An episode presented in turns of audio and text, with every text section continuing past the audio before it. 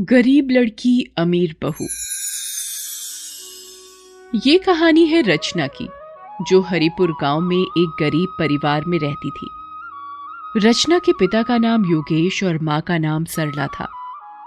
रचना गरीब परिवार की होने के बावजूद भी थोड़े घमंडी स्वभाव की थी।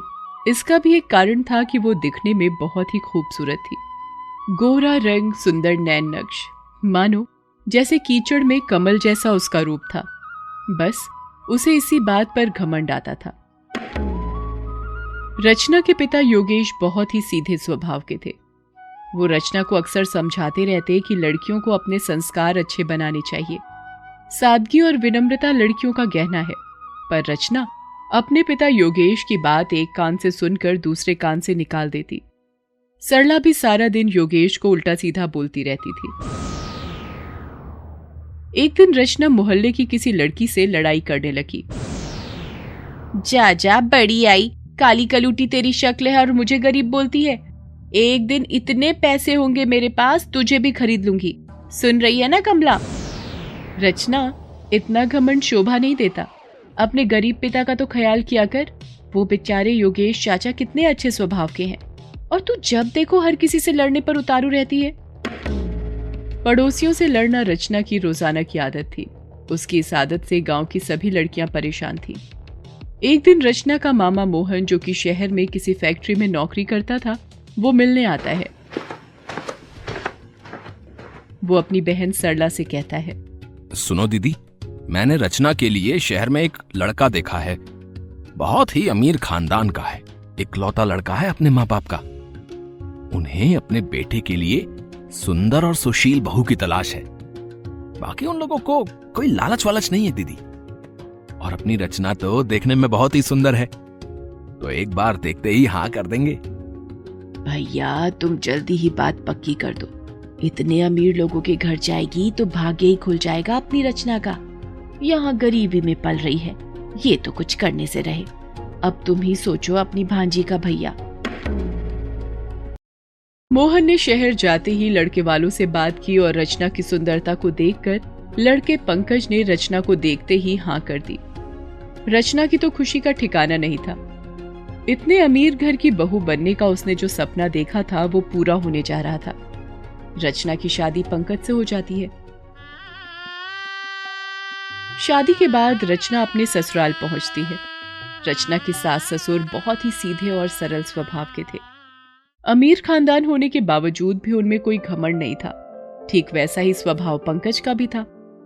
पंकज अपने माता पिता से बहुत प्रेम करता था और उनका बहुत आदर व सम्मान करता था। शादी की पहली रात पंकज रचना से कहता है, रचना, तुम्हें अपनी पत्नी के रूप में पाकर मैं बहुत खुश हूँ। और मैं जानता हूँ कि तुम जितनी खूबसूरत बाहर से हो, उतना ही खूबसूरत तुम्हारा मन भी है। रचना मेरे माता पिता मेरे लिए सब कुछ हैं।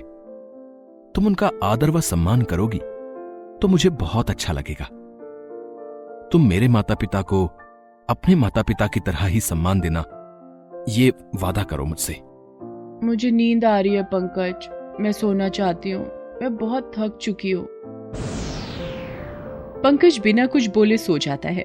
अगली सुबह पंकज उठकर तैयार हो जाता है, पर रचना को तो देर तक सोने की आदत थी। पंकज रचना को उठाता है। रचना उठ जाओ। माँ पिताजी भी उठ गए हैं। तुम इतनी देर तक सोती रहोगी तो उन्हें अच्छा नहीं लगेगा। मैं अपनी माँ के घर देर तक सोती थी पर आज तक किसी ने मुझे देर तक सोने से नहीं रोका। इतनी देर में पंकज की माँ आ जाती है और वो पंकज से कहती है अरे बेटा सोने दे बहू को आज उसका ससुराल में पहला दिन है। कोई बात नहीं, थोड़ा देर से सोकर उठ भी गई तो। पंकज ऑफ़िस चला जाता है। रचना पीछे से अपने कमरे में साड़ियाँ और जेवर देखकर दंग रह जाती है। अरे बाप रे, इतने सारे जेवर और साड़ियाँ। रचना साड़ी और जेवर पहनकर तैयार हो जाती है और बिना अपनी सास को बताए गाड़ी में ड्राइवर को लेकर घूमने निकल जाती है। बाज़ार में पहुंचकर वो सभी दुकानों से शॉपिंग करने लगती है। वहाँ उसे उसी की हमउम्र शोभा नाम की एक लड़की मिल जाती है। वो अपने आप को पैसे वाली बताती है। दोनों दोस्त बन जाती हैं। रचना उसे अपने घर आने का न्योता देकर वापस आती है तो पंकज ऑफ़िस से आ चुका होता है। वो रचना को बोलता है। रचना, तुम कहाँ गई थी? सुबह से निकली हुई हो और अब आ रही हो? माँ ने बताया कि तुम बिना बताए घर से ड्राइवर के साथ गाड़ी लेकर निकल गई थी? अरे तो कौन सा पहाड़ सिर पर टूट गया? बाज़ार तक ही तो गई थी शॉपिंग करने के लिए। अब घर पर रहकर इन बूढ़ों का चेहरा देखकर तो मैं अपना दिन खराब नहीं कर सकती थी ना? रचना ये मेरे माता पिता है। तुम उनके लिए ऐसा बोलोगी? मुझे तुमसे कोई बात नहीं करनी है।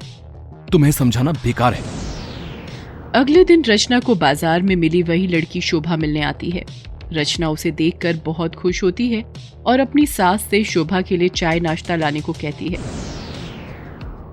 रचना की सास शोभा के लिए चाय नाश्ता लेकर आती है तो रचना का ससुर उससे बोलता है तुम्हारे साथ बहू का ये व्यवहार मुझे कुछ ठीक नहीं लगता लाजवंती।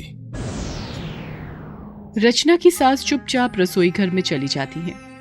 धीरे धीरे रचना और शोभा की दोस्ती बढ़ने लगती है। रचना ने शोभा के साथ क्लब और पार्टियों में भी जाना शुरू कर दिया था।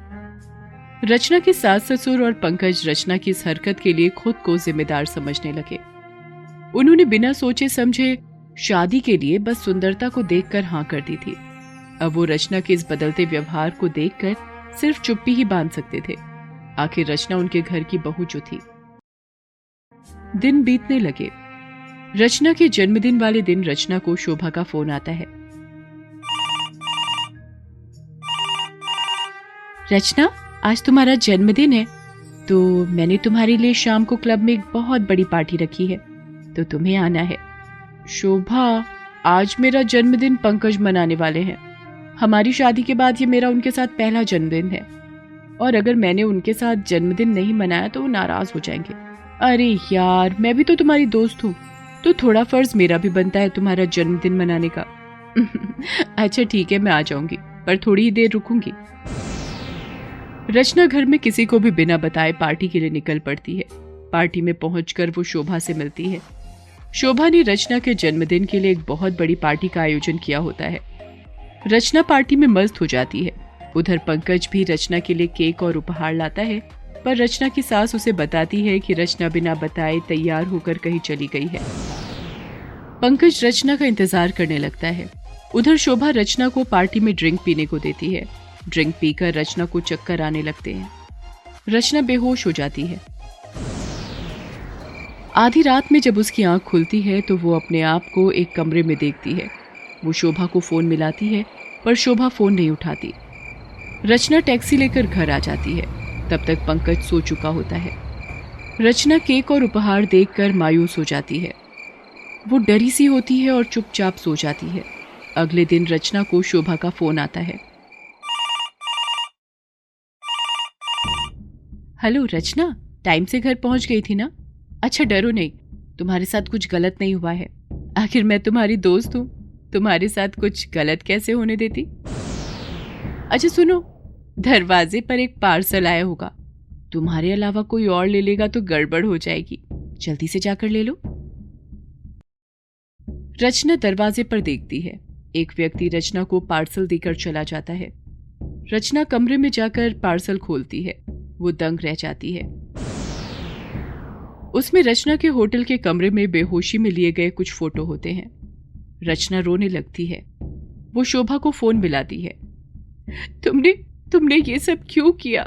तुम तो मेरी दोस्त थी ना? अरे रचना, इसमें रोने की क्या बात है? अभी कुछ नहीं हुआ तुम्हारे साथ। ये तो तुम्हें ब्लैकमेल करने के लिए कल मैंने ड्रिंक में नशा मिला दिया था। अब ज़्यादा देर मत करो। जल्दी से सारे जेवर और रुपए लेकर सड़क के पास जो कूड़ा घर है, वहाँ पहुँच जाना। मेरा आदमी तुमसे पैसे ले लेगा। मैं दूर गाड़ी में रहूँगी और तुम पर नज़र रखूँगी। ज़्यादा होशियारी मत करना।